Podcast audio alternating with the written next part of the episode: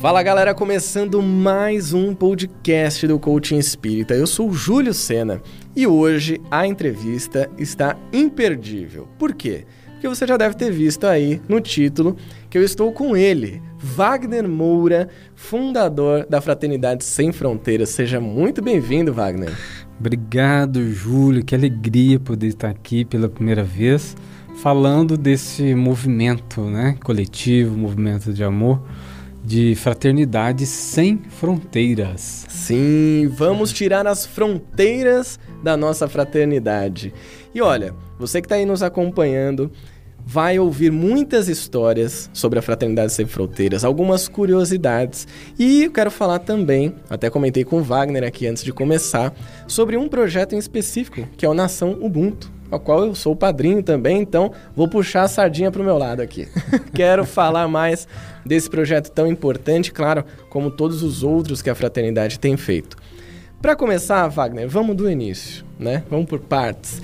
Como que surgiu essa ideia da Fraternidade? Qual foi a motivação que você teve para iniciar esse trabalho?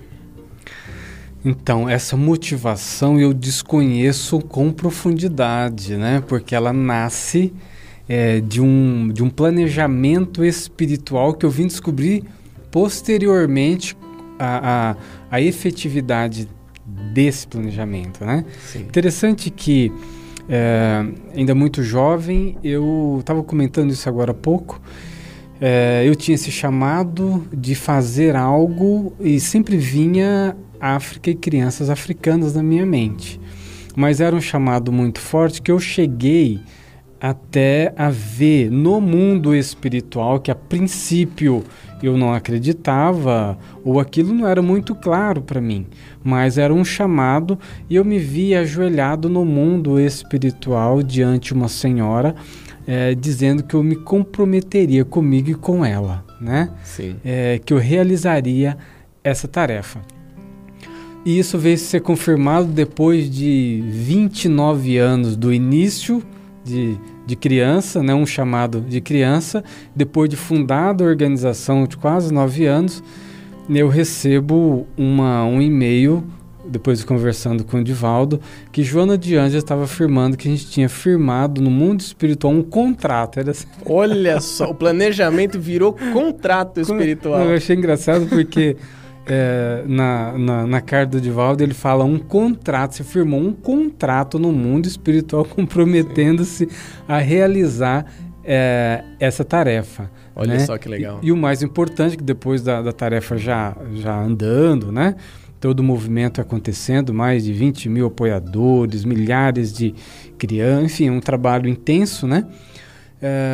Após isso veio essa confirmação, então, que foi um planejamento, e desse planejamento de lá até aqui realmente eu digo que a gente teve 20 anos de preparação, de busca íntima, de dores, desafios, né?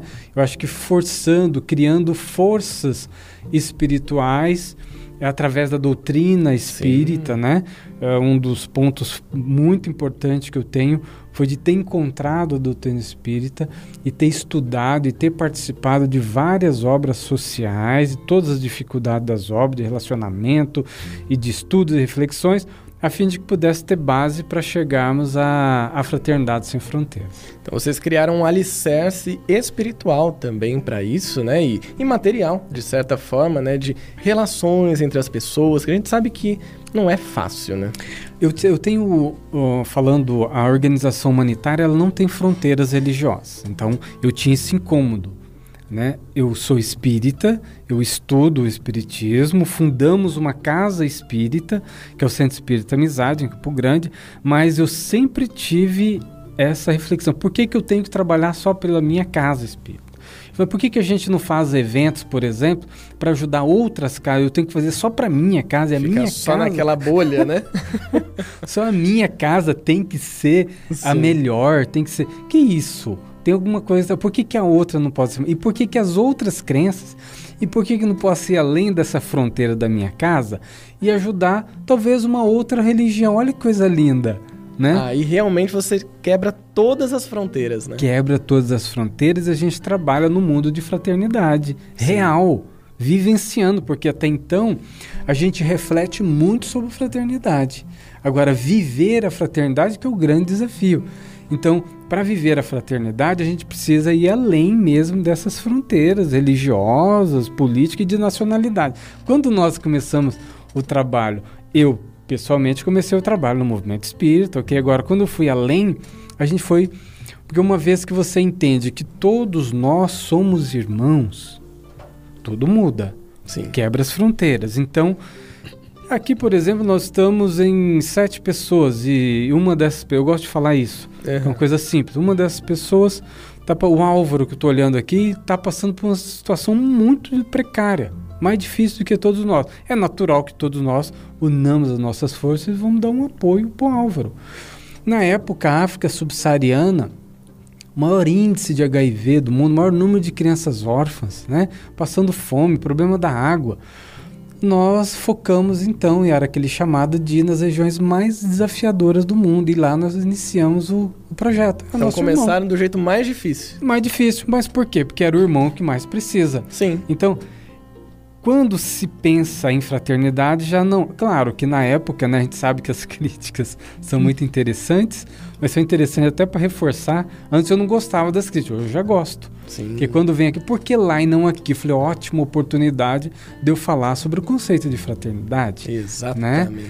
Então, hoje eu falo, porque nós somos irmãos. Uma vez que você consegue enxergar o outro como teu irmão, você não pode mais fazer essa pergunta, por que lá e não aqui? Porque você continua vivendo naquele gueto, né? Então, não, tem que ser aqui primeiro, a gente resolve a nossa e depois vai pra lá e vê o que que dá.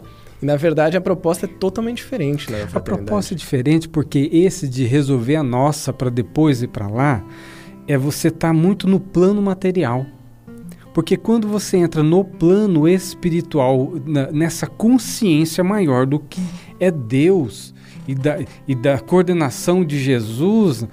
Ele vai além.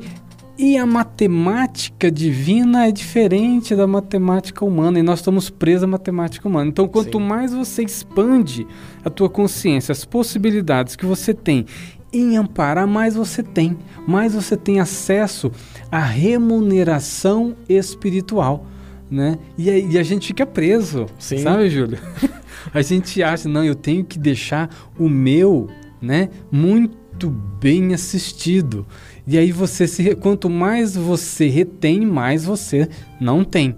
E quanto mais você serve, mais você tem, né? Então é uma matemática que a gente ainda está aprendendo a conhecer. Nossa, mas é um pensamento incrível isso. Acho que ele muda uma chave da nossa cabeça, né? Wagner, conta alguma história pra gente curiosa que tenha acontecido aí nesses 10 anos de Fraternidade Sem Fronteiras. O que você passou nesses 10 anos que você acha que foi muito interessante e até peculiar com vocês? Olha só, bom, são muitas histórias lindas, né? Porque é um aprendizado fantástico. Quando você vai, eu gosto de dar sempre esse exemplo, quando você vai com todo o amor, com toda a dedicação, isso serve para todas as áreas, todos os trabalhos, acho que todo o movimento. Quando você coloca muito amor em algo, e você foca naquilo, e você coloca suas energias e mobiliza em prol do bem, e você leva aquele bem para alguém ou para alguma instituição, é impressionante. Quando você chega com a tua oferta, né, tua bandeja de doação, você recebe um banquete, né? Então, mais uma vez, essa contabilidade divina, ela é extraordinária. Bom, uma das coisas que me chama a atenção, que foi muito forte, pelo menos para mim, é que eu tive um processo de dor muito profunda antes de iniciar. Então eu iniciei vários trabalhos sociais, pacificava enquanto eu estava no trabalho social. Mas quando eu parava de trabalhar, a dor voltava, era uma pressão gigantesca. Isso foi passando, eu consegui ir para a África, consegui me organizar minha vida para me dedicar a essa causa. E depois essa dor, ela foi diminuindo à medida que eu fui, eu acho que entrando no meu trilho, Sim. sabe? No meu planejamento. Então a dor foi uma benção que me levou a entrar no trilho. Foi ajustando a rota. E uma coisa aconteceu muito, muito extraordinária. Depois de 2, 3 anos de atividade, a gente já estava amparando mais de 2.000, quase 3.000 crianças. E a gente amparava crianças órfãos de pai e mãe, depois órfã de mãe e órfã de pai, né? E depois tivesse vaga para crianças vulneráveis. Mas chegou um momento em que teve um problema da seca numa das regiões que estava trabalhando, e aí um monte de crianças, um monte de mães africanas batendo a porta, pedindo para as crianças dela também receberem a comida, porque sabia que ele tinha comida. Então me ligaram naquela época, e um dos coordenadores disse: olha, tem um monte de gente chegando, a gente está mandando voltar todo mundo, porque não tem comida para todo mundo. Eu falei: meu Deus, não façam isso, porque se uma mãe africana está indo bater, eles não pedem. Não pedem. Se ela está indo pedir, é porque essas crianças estão passando fome mesmo. Não façam isso. Abram as portas. Bom, e eu não sabia, abriu as portas, né? E quando eu chego lá, depois de um mês ou 2, tinha dobrado o número de crianças. Nossa. No projeto. E aí aquela loucura, e agora? E agora? Como dar conta de tudo isso? Como dar conta de tudo isso? A gente tinha alguma previsão ali para um mês ou 2, né? Reforçamos. Falei: gente, nós precisamos agora de mais ou menos 2.000 apadrinhamentos. Era mais ou menos 2.000 e poucas crianças, mais de 2.000 ou 3.000 apadrinhamentos. No que eu estava voltando para o Brasil, começou pessoas a entrar em contato comigo. Aí abriu o congresso lá de Goiás. Sim, por exemplo. O congresso abriu de Goiás. De Goiás. O céu. Sim, né? De Uberlândia, né? Entrando em contato com a gente. E nós fechamos. Imagina, foi um dos locais que mais nós tivemos apadrinhamento, onde teve o apoio, na época, junto do Rossando Klinge, do Divaldo Franco, Haroldo Dutra, todo mundo comentou. E assim, aquele mês, só naquele mês, eu acho que um mês e pouco, nós tivemos todos os apadrinhamentos que nós precisávamos, na questão de 1 ou 2 meses. É uma questão de fé também, né? A gente acreditar que vai acontecer, vai conseguir. Tem uma onda, isso. Tem uma força que a gente não sabe. Eu acho que a gente desconhece. Mas a importância da fé, da crença, da gente se jogar também um pouco, porque às vezes a gente quer controlar muito as coisas, né? Então foi algo extraordinário que aconteceu no movimento, né? Uma das muitas curiosidades, né? Sim. A outra é que dentro desse próprio movimento teve ainda o processo da dor que eu estava falando. Sim. Já tinha diminuído, mas existia ainda muito forte, era muito constante. E aí entrou, nesse movimento, né, de dobrar, entrou uma criança que tinha HIV, contraiu HIV com 3 aninhos de idade. Já estava com 12 anos, curioso, quase sem tratamento nenhum. Sim. E apareceu no projeto, não chamou muita atenção, mas tinha uma caravana médica, a gente leva mais de 400 a 500 médicos ou caravaneiros, né, por ano nos projetos. E ampararam, ajudaram essa criança... melhorou, levaram na casa. Eu olhei por cima, porque quando vai uma caravana, é um movimento muito forte, eu estava coordenando todo aquele processo. Mas ficou aquela criança na cabeça. Depois de 3 meses eu volto numa nova caravana, e aí quando eu desço do ônibus junto com a caravana, uma criança se destaca no meio de 300 crianças e começa a correr. Sim. E vem ao meu encontro, de braços abertos, com um sorriso mais extraordinário que eu já vi até hoje, uma pureza tão linda. E ela vem de braços abertos. Eu até olho do lado para ver se era com outra pessoa, porque eu não sabia quem era ela. Mas ela, olhando os meus olhos, de braços abertos, ela me abraça. E foi um dos abraços mais puros, mais lindos que eu já recebi, né? De tal forma que eu não queria mais me apartar da Malfa. Malfa é o nome dela. Sim. Então, de um sentimento de gratidão tão lindo. E eu senti que aquele abraço me abraçou a alma. Abraçou a minha alma. Passou até as suas fronteiras físicas, né? Eu senti isso naquele abraço, sabe, Júlio? Eu senti que aquelas... Hoje eu tenho outros tipos de dores, né? Mas aquelas... parece que elas foram pacificadas. Eu senti um abraço na alma. E aí a profunda gratidão por Deus, pela espiritualidade, pela oportunidade de sermos instrumentos e estar trabalhando nessa causa, né? E a gente recebe muito amor. E o amor, ele nos pacifica, ele cura, ele ameniza, ele fortalece, ele nos dá mais vida. Sim. Né? Então foi um ponto aí muito importante. Que demais. São vários. São muitas histórias. A gente passaria aqui horas falando. Mas, Wagner, eu quero trazer agora também para o pessoal que está nos ouvindo a questão do Nação Ubuntu. E, na verdade, o termo Ubuntu, eu sou porque nós somos, né? Que é uma filosofia africana, né? Que vem de lá e ela está começando a se espalhar pelo mundo. E a fraternidade é uma das grandes responsáveis por isso também, de levantar essa bandeira do todos nós que estamos aqui, não só na África, não só no Brasil, não só no Centro Espírita Amizade, todos nós que estamos encarnados e até os desencarnados estamos juntos. Né? Nós somos porque todos nós somos juntos. Como que é isso para você, esse entendimento do Ubuntu e poder levar isso para o mundo? Então, olha só, o meu primeiro contato com o Ubuntu foi quando a gente viu nas redes sociais, eu vi um pastor aqui de São Paulo, pastor Thiago, que falando sobre o que era o Ubuntu. Né? E ele contava uma historinha de um antropólogo que foi na África do Sul fazer um estudo de usos e costumes. Sim. E ali ele identificou então uma aldeia, as crianças, ele propôs uma brincadeira com as crianças, comprou um cesto de chocolate, colocou debaixo de uma árvore, chamou as crianças e falou, o primeiro que chegar lá vai ganhar o cesto de chocolate. As crianças se alinharam, deram-se as mãos, depois do ok, elas se alinharam, deram-se as mãos, caminharam juntos, correram juntos, chegaram juntas, ou seja, comemoraram juntas, né, e comeram chocolate juntas. Aí o antropólogo pergunta, mas o que é isso? É uma criança ubuntútil, ou ubuntu, né? Como que uma de nós poderíamos ser feliz vendo as outras tristes? É um conceito tão simples. Incrível, né? Tão simples e tão verdadeiro.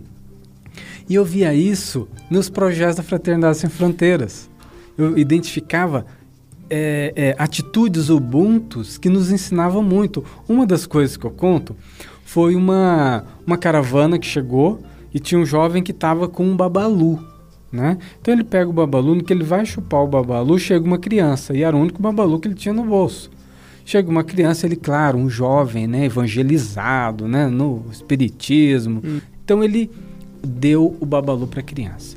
No que a criança pegou aquele babalu, chegou mais umas outras 10, porque na África nunca é uma criança. Sempre vem mais. São muitas, né? Chegou mais 10. E aquela criança pegou o babalu e dividiu o babalu em 10 pedacinhos. Em 10 pedacinhos. Caramba. E aí a gente viu a profundidade. E a gente reflete hoje sobre para onde que nós estamos caminhando enquanto materialismo, enquanto consumismo. A gente está indo cada vez... A nossa criança hoje aqui, infelizmente, jogaria o chiclete na boca, não pensaria. E lá ainda é um resgate. Quando a gente fala em Ubuntu, é um resgate da nossa humanidade. Eles estão nos ensinando a sermos humanos. É impressionante. Então, essa criança, eu comecei a ver isso, né, em pequenas atitudes na África. Tem outro caso também que eu conto, que é do lápis, né? Uma amiga nossa entrou no... Porque na África, em vários locais, as crianças estudam debaixo de árvores ou sentam no chão ali na sala. E às vezes uma criança tem um terço de lápis, não um lápis todo, sabe? Nessas regiões. E ela entrou para dar os lápis e novamente ela não conseguiu dar lápis para todo mundo. E aí teve que cortar o lápis em 3, né? Um terço de lápis para cada criança. Mas uma criança ergueu a mão e pediu um lápis para ela. Aí ela estava ali e falei, e agora? Eu dei metade de lápis, um terço de lápis aqui, uma me pediu, o que eu faço? Então ele olha para o professor, professor, o que eu faço? E a professora, faça o que o teu coração mandar. E ela deu um lápis inteiro para uma criança. E essa criança pegou o lápis e mostrou para a turma. O que aconteceu? Toda a turma aplaudiu. Levantou e aplaudiu ele. Que lindo. Porque...